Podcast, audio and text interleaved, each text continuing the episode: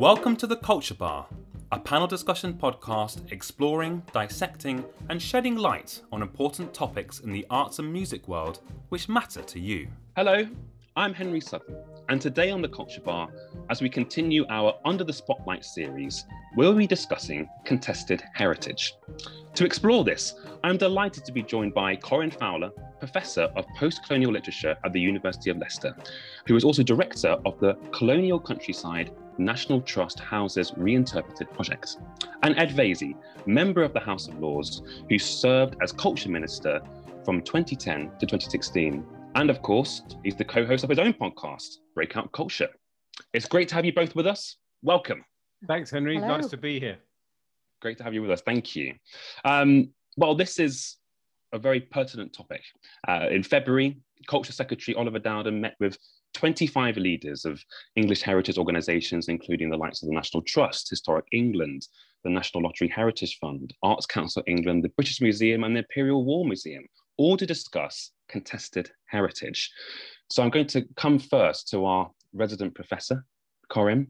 Can you just tell us what is contested heritage? I think it's an interesting term in itself, actually, because it makes you wonder what, what is it we're contesting? Are we contesting uh, the, our involvement with slavery? Um, are we, do we mean difficult or sensitive histories?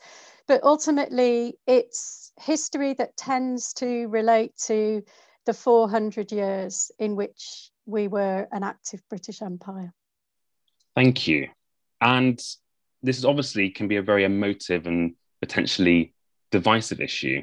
Ed, I'm going to ask you do, do you think we have an effective platform for debate around this very important topic? Well, it's become a very heated debate and it's generating uh, more heat than light at the moment, which I think is very unfortunate. You know, I think, um, you know, based on Corinne's definition, uh, contested heritage is a perfectly legitimate area for scholarly examination and debate. Uh, we have a kind of island story, if you like, and it's about um, Britain ruling the waves and the, and the British Empire. And there's a, a, debate about the kind of pluses and minuses of Britain's contribution to the world based on that empire, if you like. And there's a particular narrative that's been prevalent for many years, which is the British Empire was a good thing and brought many good things to many of the countries that were part of the empire. But there's more and more awareness that there were some bad things uh, as well, some very bad things. And I think there's nothing wrong with exploring that and debating it in a mature way. And nobody is saying, you know, that we have to be, as it were, ashamed of our history, uh, that we have to fall on one side or the other. The point about history is it's nuanced. And also, I think that history is a living thing. I'm straying very much into Corinne's territory here, but history is a living thing, and every generation is entitled, as it were, to interpret historical events through the prism of their own uh, current values and morals. But that's not to say that you can't understand that people who behaved in a certain way in the 18th century behaved in what was in inverted commas regarded as normal, but it doesn't mean that you have to gloss over it uh, or that you have to say, oh, that was unquestionably a good thing. And if you don't think it's a good thing, then there's something wrong with you. I think uh, it's a nuanced debate, and I, I, find it a great pity that it's become uh, this sort of heated debate where you're forced to take a side, and if you pick the wrong side, you're somehow in trouble. I I think that's it's, it's music to my ears to hear somebody talking about the importance of having a a calm and, and mature debate because really this history is quite often seen using what historians call a balance sheet approach. You know, was empire a good thing or a bad thing? And um, we tend to sort of judge it through the lenses of, of the present if we're not careful.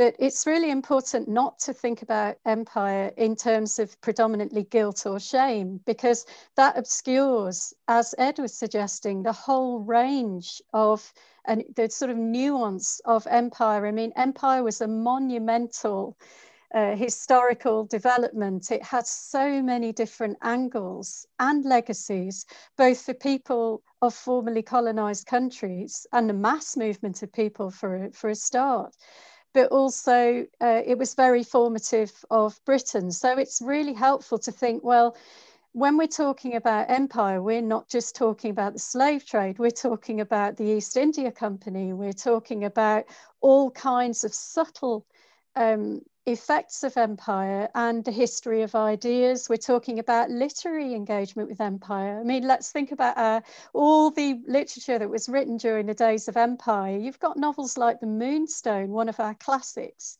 which is all about a stolen diamond.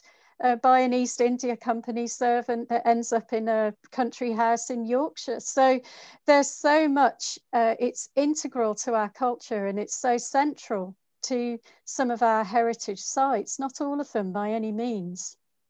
Um, I think that it's still well worth considering the full range of stories of, from Chinese wallpaper to plantation wealth and to enslavement and so on um, uh, in subtle and sort of nuanced ways.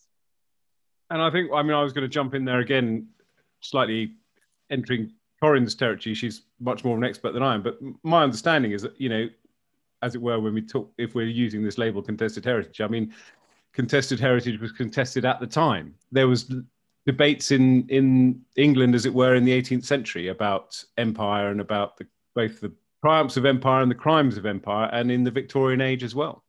I think that's a really important point uh, that Ed makes there. That it's important to realise that within Britain there was no unified view of empire. There were strong anti-colonial thinkers. There was uh, there were abolitionist thinkers, black abolitionists, um, and and white abolitionists working together. So it's really important to understand that Britain didn't think as one ever.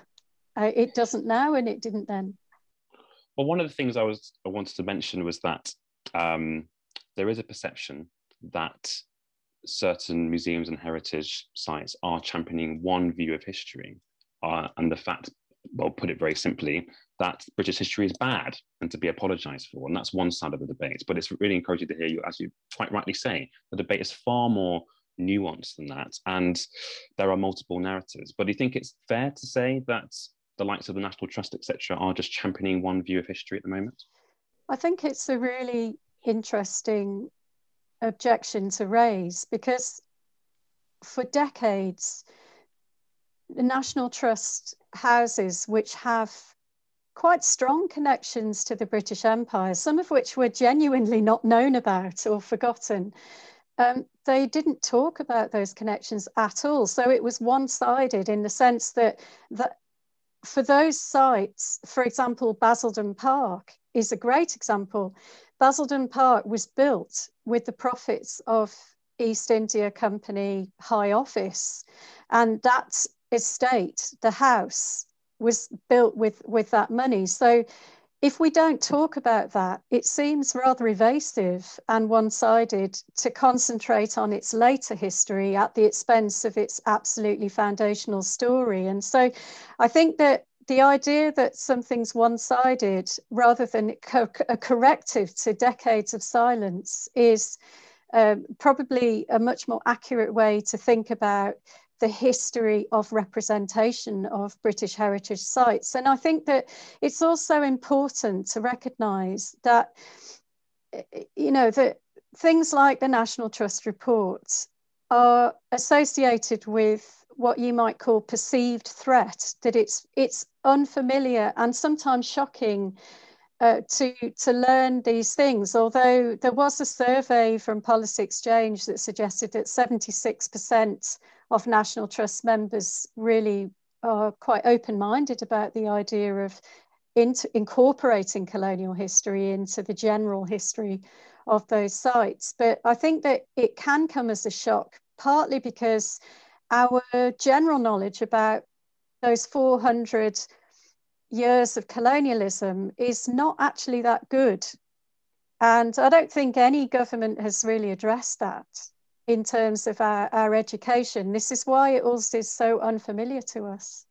Well, I just want to pick up on that because there was a survey in The Guardian recently that one in 10 GCSE students are studying a module dedicated to empire.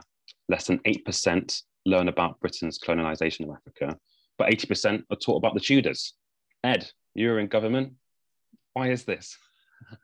Yeah, well, I studied history at Oxford, so I don't know any history. uh, the ability to kind of specialize and narrow down in almost any subject that we study in uh, the English education system is pretty shocking, and that's a whole other debate about how we educate our children. But I think that's the point. I mean, I, I know that Corinne's written her Green Un- Unpleasant Land, and I hesitate to plug another book therefore on this podcast. But I've read Sathnam Sanghera's Empire Land, and I follow his tweets, and it's it's interesting that uh, apart from obviously the abuse he gets for daring to present a nuanced uh, picture of empire, a lot of people are saying, "Look, I had no idea about empire until I read your book," and I think it is. I mean, the point about that book is that I think, uh, echoing what Corinne was saying earlier, that empire is absolutely part of our living culture today in terms of the language we use and, uh, as I said earlier, the sort of story we tell about our country and yet it's barely studied at school.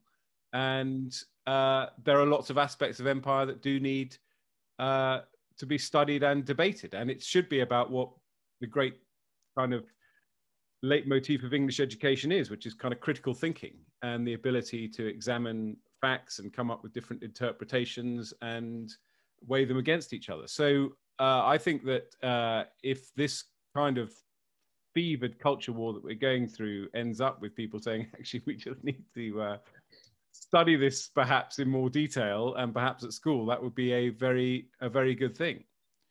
But I think going back to um, what Corinne was saying, you know, one of the reasons I very much support the work she did and what the National Trust did, I mean, it landed at a time when the Black Lives Matter debate was very prominent and it got caught up in in that kind of politics, if you like. But for me, it's about uh, you know, Corinne said it was a sort of corrective for the National Trust. It's about embracing people who have uh, different heritage to, say, someone like me, who's a classic middle class, uh, public school educated uh, white male, and uh, telling them stories that are relevant to their heritage and will resonate uh, with them. And one of the things that drives me mad is when people really get on their high horse about organizations which are by and large relatively traditional, trying to reach out to new audiences. I mean, I remember the bizarre row when the Lake District Tourist Authority uh, asked itself the question why are most of our visitors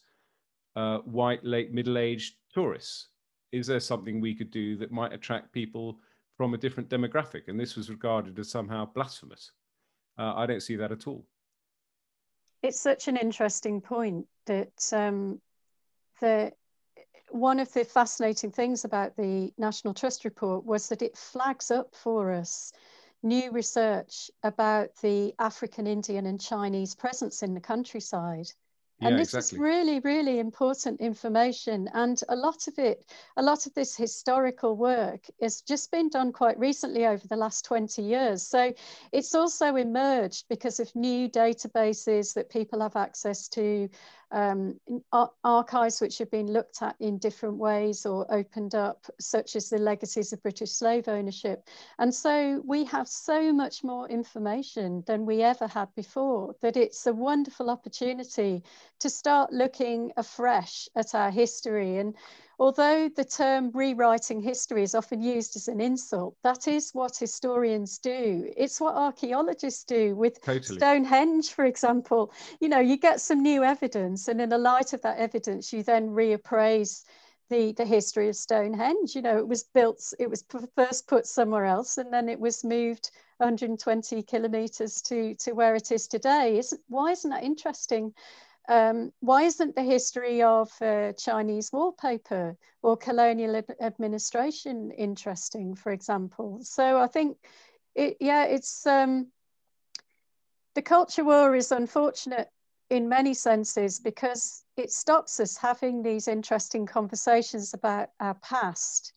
Um, although they have to be had sensitively, it's uh, only adds to and enriches our knowledge. Uh, I mean, I did see that the the leader of the um, 56 Common Sense MPs, uh, Sir John Hayes, suggested that an historic England report uh, should be shredded the, the other day. And this is by a really eminent historian of empire, Madge Dresser and, and Mary Wills. And it's a really helpful uh, new sort of a, a bringing together of all our existing historical knowledge about uh, various heritage sites and buildings, our built heritage. But, um, you know, shredding and book burning and stuff doesn't work very well in a digital age. Um, and it, it is really important, as Sathnam Sanghera says, to have that conversation without people writing to him and saying if he doesn't like British history, he should go back to, to India, which is uh, just so hurtful. Um, so, uh, yeah, I mean, it's important to have these conversations and thinking also about some of the things which we have here. I was thinking about the going back to what Ed was saying about new audiences and so on. But at the National Trust at Clandon Park, for example, it has a, a beautifully carved Maori house um, called Hinemihi, and it was brought here by the governor of New Zealand, and it was paid for with I don't know, it was fifty pounds or something. Was brought around eighteen ninety two, I think, and uh, some of the ancestors of the, the, the descendants of the carver, the original carver, actually came to that site and they said that they could feel the presence of their Maori ancestors. And London's Maori communities now come to that house and they've adopted it as a meeting house to think about culture and their own heritage. So I think places like that are really really important and fascinating aspects of our history. Absolutely. And you, you there, Corinne, to the Common Sense Group, something I want to discuss as well.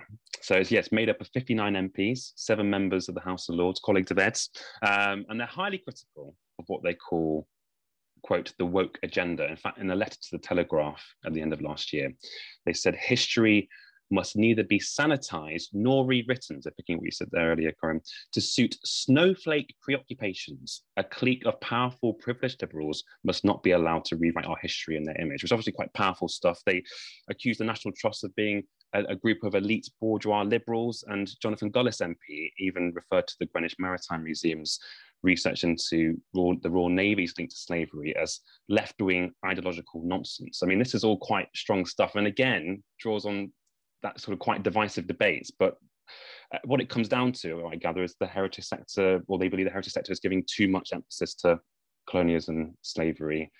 Is that are these fair points, or are these quite outrageous?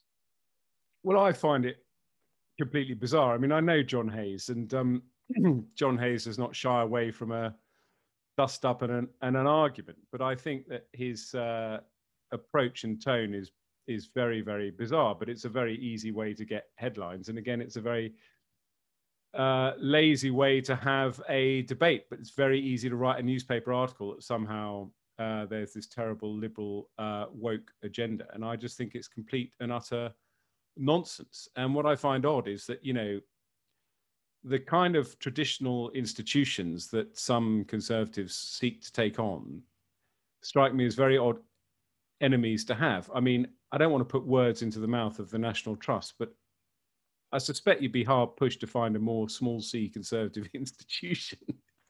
and it's a lot more popular than the Conservative Party. It's got 5 million members. and uh, you'd be hard pushed to find a more staid and conservative small c institution than uh, the Royal Museum's Greenwich uh, in their uh, classic neoclassical buildings, celebrating Britain's naval and maritime heritage. And I think that to explore in an academic, thoughtful way our links uh, links with colonialism and our colonial past does not in any way undermine, if that's what your argument is, the British way of life. And I can't help thinking about sort of Don Quixote tilting at windmills. I mean, uh, the idea that the kind of institutions of the British state are going to collapse uh, because uh, we happen to make the points, uh, some of the points that Corinne's been making, for example, about some of the links uh, between houses and uh, the fortunes they were built on, is just uh, ludicrous. But what it will do, I think, which I very much positively support, is to reach out to new com- communities in our country who feel excluded from our history. They either feel excluded because the stories, the, the bad stories, aren't being told and their perspective is not being balanced, or because, as Corinne hinted earlier, uh, many of these communities have been part of our history for, for many, many years. They didn't just arrive in the 1950s. They've been part of our history for hundreds of years. And that, to, to the people I know, is a, is a wonderful thing for them to, to feel that they are now part of the narrative. So uh, I completely agree. I thought Corinne put it brilliantly well about the rewriting of history. Every generation rewrites history based on uh, new facts. You know, I did. I happened to study the 18th century history, and 18th century political history is rewritten by every generation of historians because they want to put their mark on it. Um, so I just, I don't know whether the Common Sense Group. I haven't heard from them for a while. Maybe they've run out of steam. Maybe they've realised that their arguments have hit a brick wall. But it, it, it, they're bizarre fights to pick, I have to say. But they get easy headlines. Corinne, I know that yeah. you personally have also been on the receiving end of this for your work with the National Trust.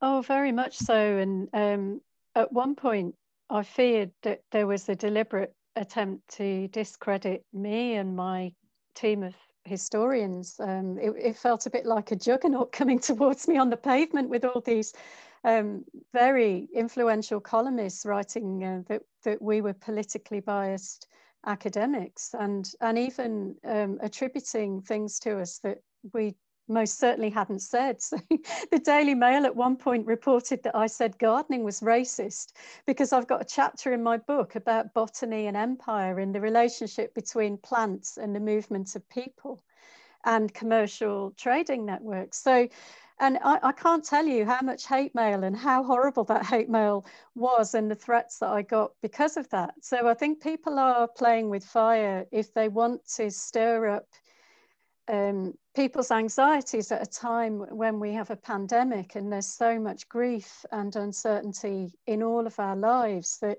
it's just not really a very responsible thing to do.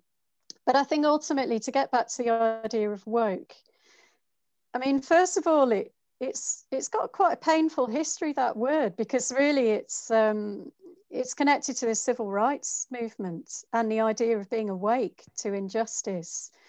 Um, but it's become a term of abuse in a kind of rather strange twist of fate. Um, and I think that it's the kind of thing that stops us from listening to one another. I mean, as, as Ed's demonstrated so well just now, we've within the uh, Conservative Party, there is a, a wide range of views about history and approaches to history, culture. It, it's a very broad church. So that I don't think the, fi- the 59 MPs can be considered to be representative of the Conservative Party, I'm sure. But um, I do think that using terms like woke, so uh, woke professor are the two words that go in front of my name.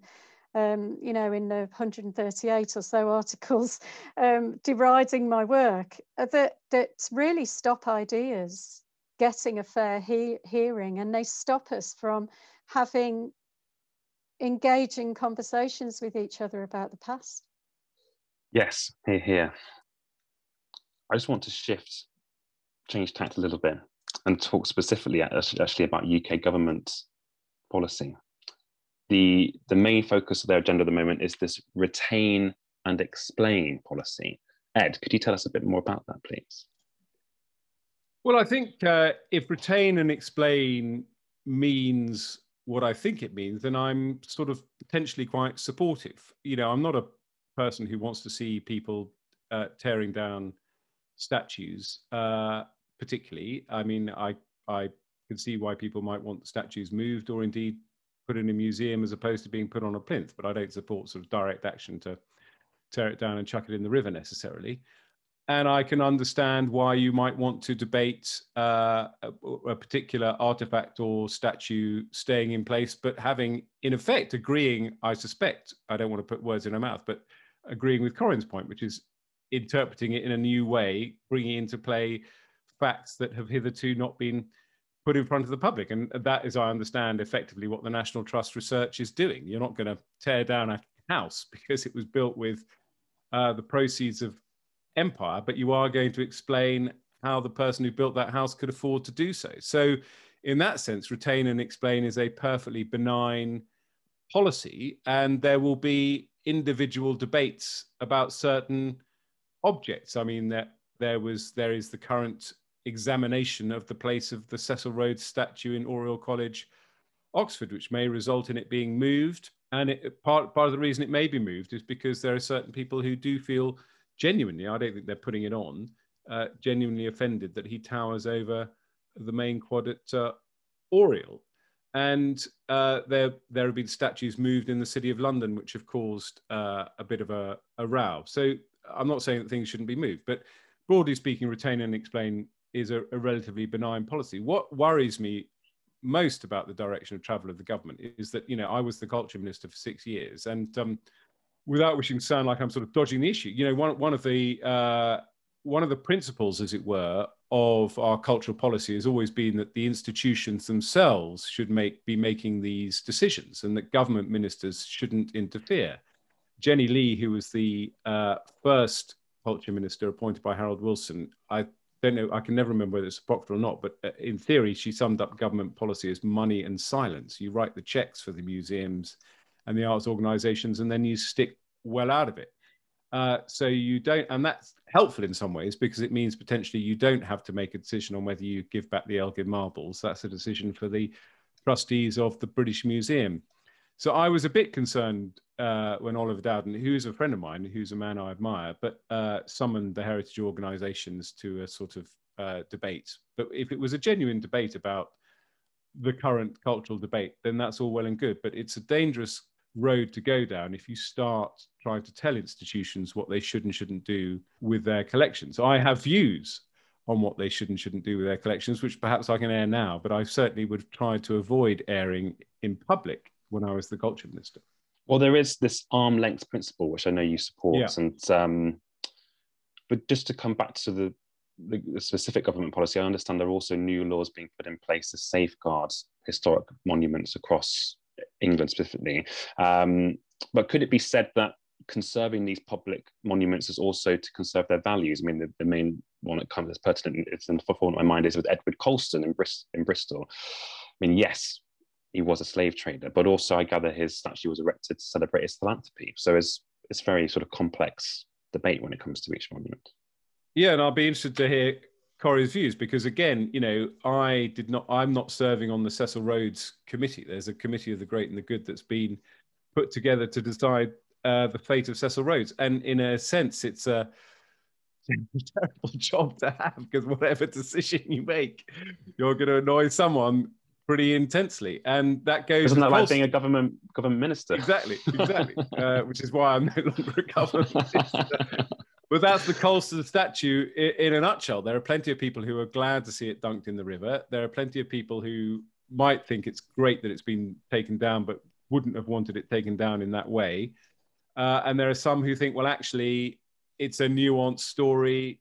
Colston's place in the history of Bristol his statue should stay, but the context should be explained. And uh, all those, to a certain extent, uh, you know, that's that's the kind of spectrum of the uh, of the debate, and it's difficult to come down on a conclusion that's right, except to say that you know I haven't think criminal damage is wrong. But apart from that, well, Corinne, the, the National Trust has announced plans to also keep its most as controversial objects to avoid shutting down that debate. But can a tiny plaque with a bit more historical context really outweigh a huge monument? I think that's an interesting question, and the retain and explain policy is quite an interesting one. I mean, uh, the explain part of it intrigues me, and um, I would applaud it. what a great idea! Let's explain. That's what the National Trust was trying to do in producing its report, and it. Uh, so we, we, I mean, the explain policy is a kind of progress from the days of the early reception of that national report last year. Um, explaining is a very good idea. I know of historians of empire who are very much in favour of keeping statues in place. There's a range of views amongst historians about this, partly because uh, there's there's an historian of of um, the black presence in in Liverpool who loves to give walking tours around these statues. He says it's the most brilliant history lesson in colonial British history that you could get. But I think the, the issue of explaining is a complex one because, of course, Colston, you know, we know that there was a long, long dialogue about Colston over many, many years by people who didn't want him honoured. And, and the question for those people was, well, who do we choose to honour? And interestingly, who have our predecessors chosen to honour? And as Ed says, these figures, and you yourself have said that these figures have very complex histories. Um, but, it, but it is also true that there was a plaque put up to explain better and in more rounded terms the fuller history of Colston. And uh, I know the historian in a local primary school that was involved with that. And they, there was an almighty row just about the explanation plaque. And there, there was a kind of tussle over how much was said about the slavery voyages which Colston is associated with.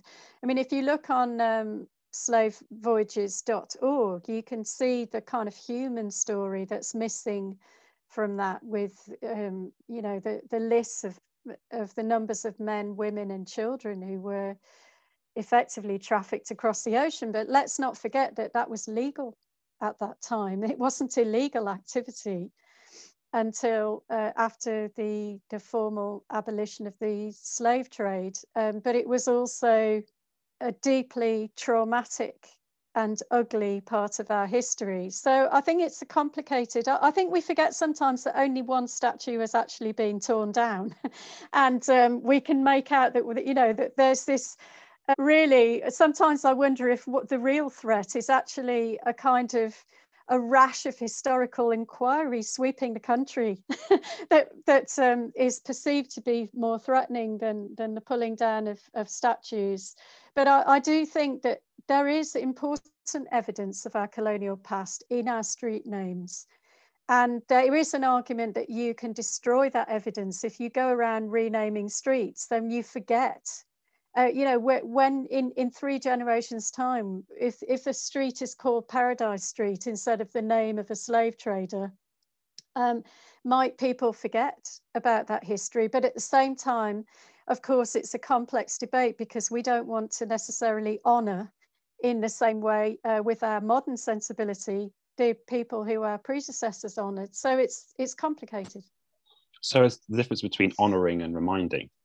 Yes absolutely which is definitely and, complicated. and of course stat- statues are all about honoring aren't they? And um, you know they they, they are uh, you know who who wouldn't want a, a statue in a prominent place in a city to show their contribution to that city? Well i understand that uh, the british museum's approach with sir hans sloane who uh, with his bust they've actually continued to put it in a very prominent location of course, they mentioned he bequeathed his huge collection, which was the foundation really, the British Museum, British Library, National History Museum, etc., but also mentioned his connection to the slave trade and tried to provide the full context. They don't say that he also invented hot chocolate, but that's that's by the by. And also, I gather that say with the National Trust, there's uh, collections that depict black people in ways that are stereotypical or objectified black bodies are being removed. So there are some elements which are being removed for those particular reasons, which obviously is very important. It's difficult, isn't it? Because on on the one hand, you've got uh, all kinds of fairly insignificant, say, porcelain figures which depict people of color in really demeaning ways in in lots of uh, country houses, not just National Trust houses.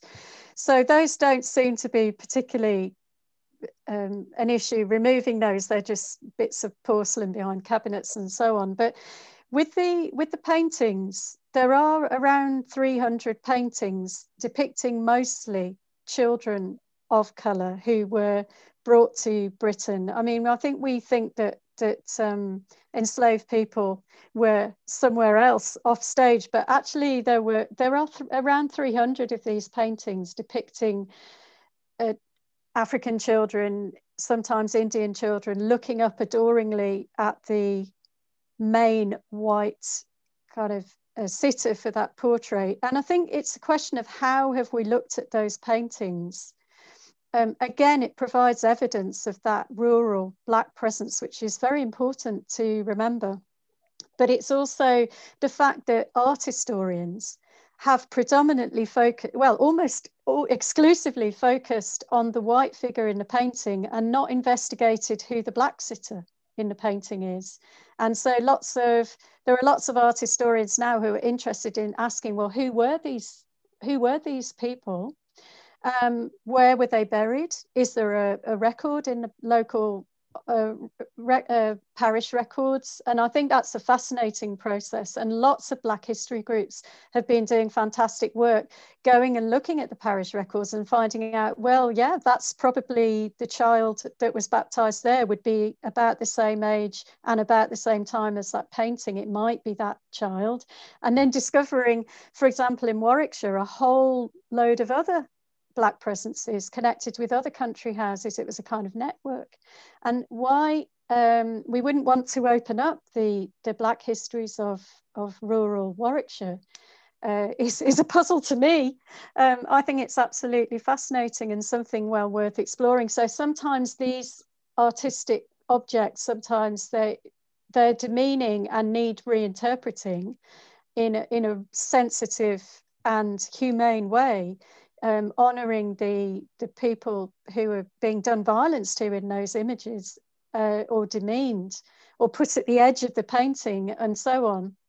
Um, but at the same time, it's a great way of opening up that history to, to visitors because it's, it's connected to those larger histories. Absolutely. Um, I'm just going to come back, Ed, to your point. We were talking earlier about uh, the arm length, arm's length principle um, which I know you're a supporter of, and you mentioned earlier about this essentially a curatorial independence. Now, I gather that these regular meetings with DCMS are now called accountability meetings. Um, in short, what are the dangers of ministers getting involved in these curatorial decisions? Well, I just think uh, you know, my feeling is be careful what you wish for. I mean, Oliver Dowden has, uh, gave an interview at the, at the, weekend in which he said, you know, the Elgin marbles shouldn't go back because you're you pull at a thread, and where do, where does the unraveling end? At what point do you stop kind of sending everything back, as it were? Um, but you're he's now immediately part of that debate. And uh, if I had been, I mean, I happen to, I've sort of changed my views slightly on the Elgin marbles. I think they probably should be returned to Greece. They're clearly an essential part of their heritage. And Corinne mentioned Stonehenge earlier, and I always kind of make the point if we'd been invaded and somebody had carted off Stonehenge in the 19th century, having bought it off the occupying army, uh, what would the British be thinking now? We'd probably be saying, "Can we have Stonehenge back?"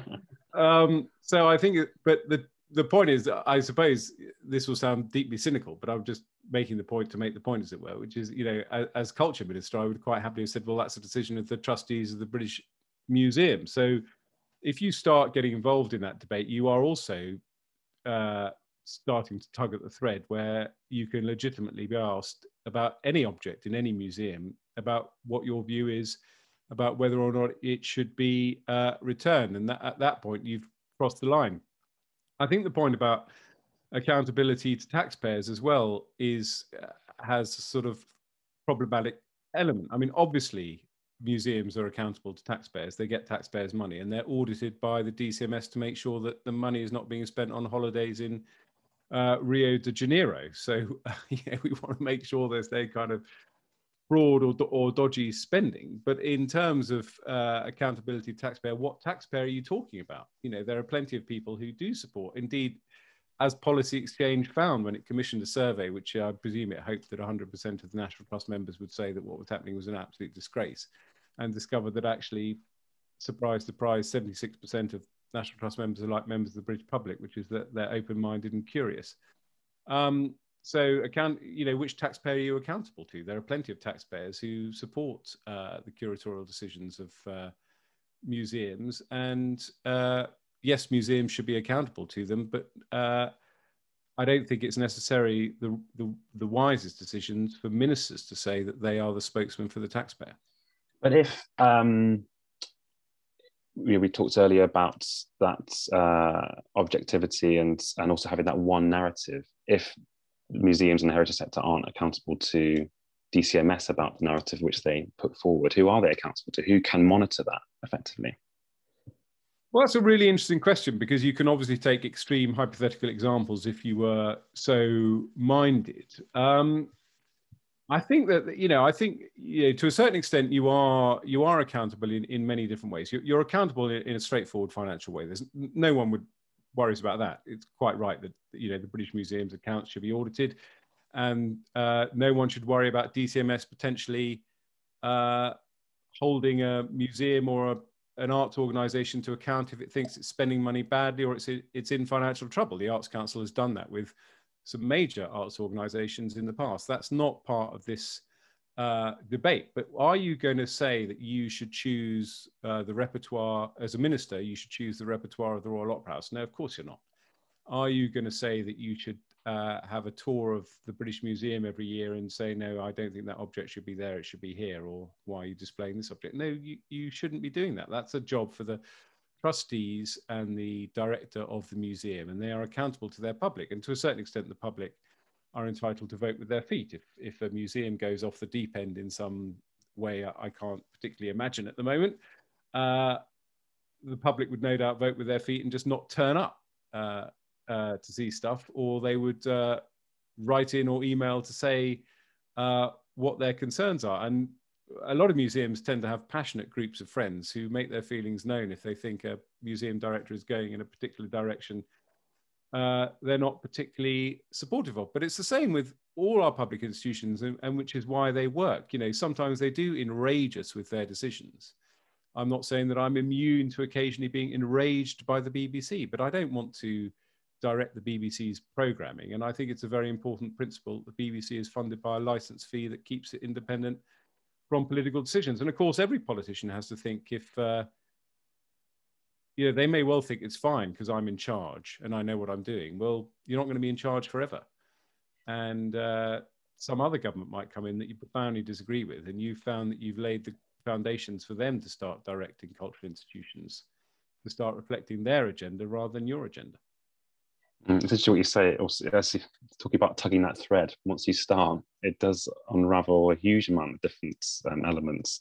I mean, one of the things, Corinne, which the so-called Common Sense Group did was they wrote to the Culture Secretary requesting that the National Trust's funding application to certain public institutions is is is removed, and that's isn't that quite scary? That actually, if um, museums and the heritage sector aren't necessarily following a certain line histor- in a historical way, then their funding might be threatened. Yes, I, I, I think intellectual freedom the freedom to research your own properties is really, really important. And there was some, I would say, unattributed quote in the Daily Te- Telegraph to say that, you know, anything I did again would not be funded. um, and I, I found that alarming. I, I just thought it's, it's not the, it's not the democratic Britain that I, I recognise. And as an academic, it's absolutely vital that if that's if if we have specialisms in particular areas including sensitive histories that there should be the freedom to pursue our own expertise uh, you know to to to use our own expertise to pursue particular research so yeah um, that that is worrying I, I I think it's it's important to ask who is best qualified to make decisions about allocation of research funding.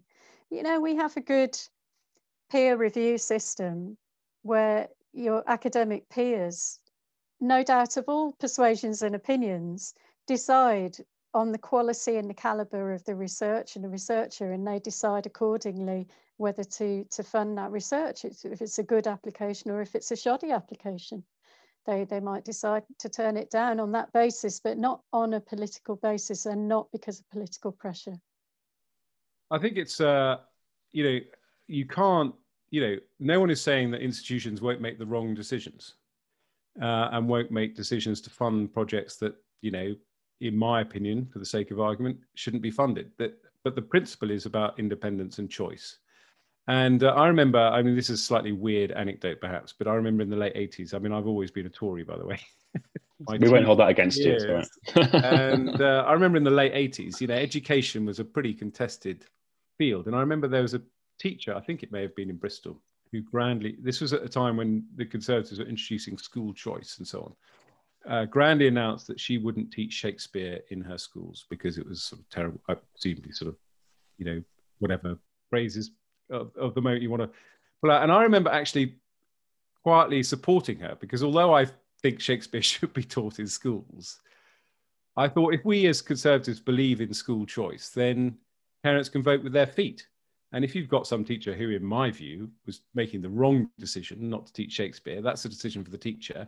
And it's a decision for the parents. Say, well, actually, I'm not going to send my kids to your school if you're not going to teach Shakespeare. That's outrageous. Um, and we we have now a, a, national curriculum, which itself has become a sort of you know battleground often for what subjects are being taught and what subjects aren't and so on. So, in a very convoluted and slightly complicated way, I'm saying that the independence of institutions is paramount, but that doesn't mean that you're not going to that one can claim that institutions will always make the right decision. They won't. They will make the wrong decisions. You've got to decide whether it's your role to kind of interfere at every drop of the hat or not. And my view is you'd be better off not interfering and allowing those institutions to make decisions with which you profoundly disagree, because that is an important point of principle. Mm. And as you say, Corinne, there's also peer reviews. There is that um, level of critique within museums and heritage sector, which is which is vital. Um, yes, um, I mean, all all um, like I'd say, so all organisations, institutions, and research funding bodies, they all have a good, healthy system of checks and balances. And I think you have to respect that. So it seems clear that whether we like it or not, there is a, if you like, a culture war. And I mean, the Common Sense Group again says they are they are ready for this culture war, and we are confident that our policy agenda will help win it. So, where where are the key battlegrounds at the moment, and how do you see this playing out? Well, I think the first thing to say is that some of us don't want to fight a culture war. We're mm. not interested in fighting. And I think that it, we need to get rid of all these metaphors of, of war and violence because actually, um, why not, why not um, stop weaponizing history and just think about having conversations across all kinds of divides cultural divides, generational divides.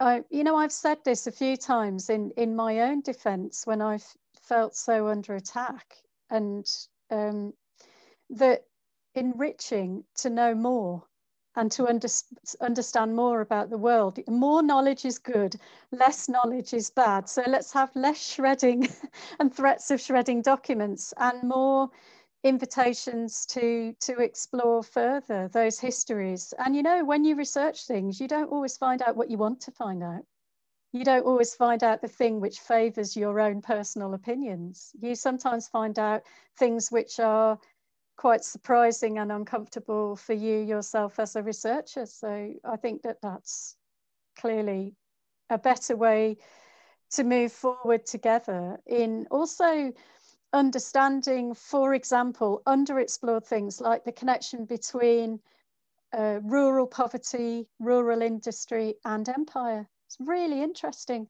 to, to understand how copper and the copper industry in, in Cornwall then relates to the history of slave trading in, in West Africa for example, or with the, the example of North Wales, the fact that the whole infrastructure was funded by Jamaican uh, sugar plantations worked by enslaved people. But at the same time, that slate quarry, which was paid for with that money, was also the site of one of Britain's most bitter industrial disputes. So exploring the overlaps between a variety of repressed histories would be a, a, very positive thing in my view and actually potentially not divisive at all but rather unifying as people see how their histories intersect. I think that um, it's a really uh, you know what is the culture war and, and where is it going is an interesting question. So let me just briefly sort of put a, a, a conservative perspective a big c conservative perspective to a certain extent which is that there is a belief on the right that the left is engaged in an agenda to kind of seize uh, control of public institutions, and they do it by getting their people in to run them, dominating the universities, dominating the BBC, and therefore pushing forward a, a left-wing narrative. Now, there may be a kernel of truth in one point, which where I could kind of meet the right, uh, not uh, you know, in a, in a sort of space, uh, which is say take environmental policy, for example, take take the green agenda. On the one hand, I obviously believe in climate change and believe we should do everything we can to mitigate against it and so on. But there is an element of truth if you say that there are some climate activists who use the climate agenda to attack capitalism.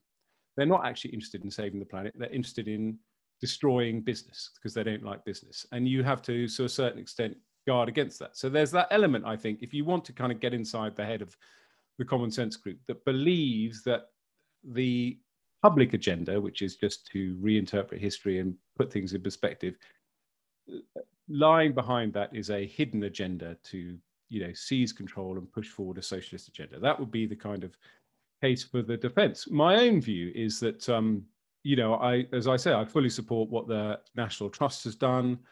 I think that we shouldn't be afraid to examine our own history and put it in perspective.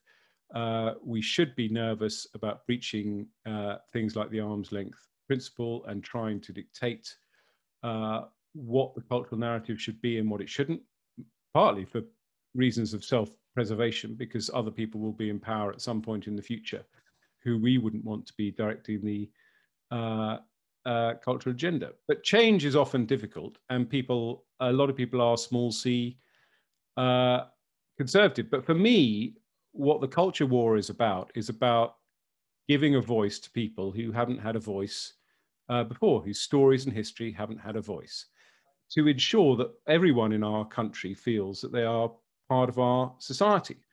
And the kind of last culture war that was fought, interestingly, the Conservatives were on the right side, which was gay marriage.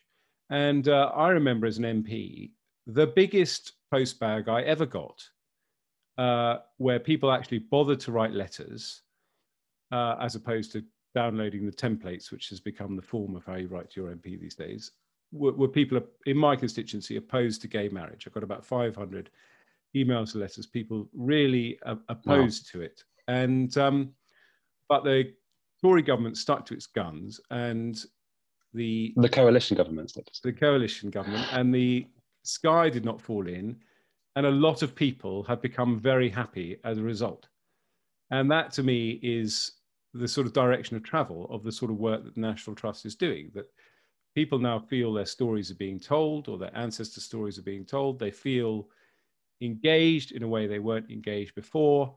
And I think the result will, in the end, end up being extremely positive all round. I think um, we've, we've all alluded to Sathnam's uh, book recently, and actually I'm going to ask you in a second for recommended reading to finish us off. But I think he basically says that, and then to understand our complicated multicultural society, we need to learn more about British Empire and just learn more more generally, and that's something we should actually be encouraged. But yes, as we come to the end, I'd love to have more reading recommendations for our listeners and for me. Really, it would be lovely. So, have you got any other thoughts? I see Ed's scouring his bookshelf. Desperate attempt um, to sound learned. I, I I've got a few. I I have a few suggestions. Um, there, there are some older books. Uh, there's one by Rosina Visram called Ayahs, Lascars and Princes, which was written in the 1980s about the, the Indian and South Asian presence in Britain over a long historical period. And also David Olusoga's Black and British, A Forgotten History is a great account of the African connections. Thank you. Ed, you can recommend Corinne's book as well, of course. I would recommend Corinne's book, which I haven't read, but I'm sure is absolutely brilliant. And I have read um, Sathnam's book. Uh, but I um, no, the book on my desk is David Hockney. Aha. Spring cannot be cancelled. David Hockney with Martin Gayford. But uh, and I'm currently reading Mick Herron, who is a novelist, who is um, the new John le Carre, as it were, uh, whose hero Jackson Lamb is about the most politically incorrect hero you could possibly have. So just to correct the narrative that I'm not part of the hidden woke agenda. well, thank you so much for those uh, recommendations and, well, for discussing and exploring such an important topic. There's so much more we could we could discuss and explore here, but um, we'll leave it there. Thank you, Corinne and Ed, and many thanks indeed for your time and insights today. Thank you also to Fiona Livingston and our sound editor, Merlin Thomas. Our theme music is composed by Robert Cochran. We hope you've enjoyed this podcast. If you haven't done so already, be sure to check out all the other episodes from the Culture Bar, where you can hear from MPs, professors, a former professional football referee, a canon of a cathedral, festival managers, museum directors, and more. To get all that, please subscribe. See you next time.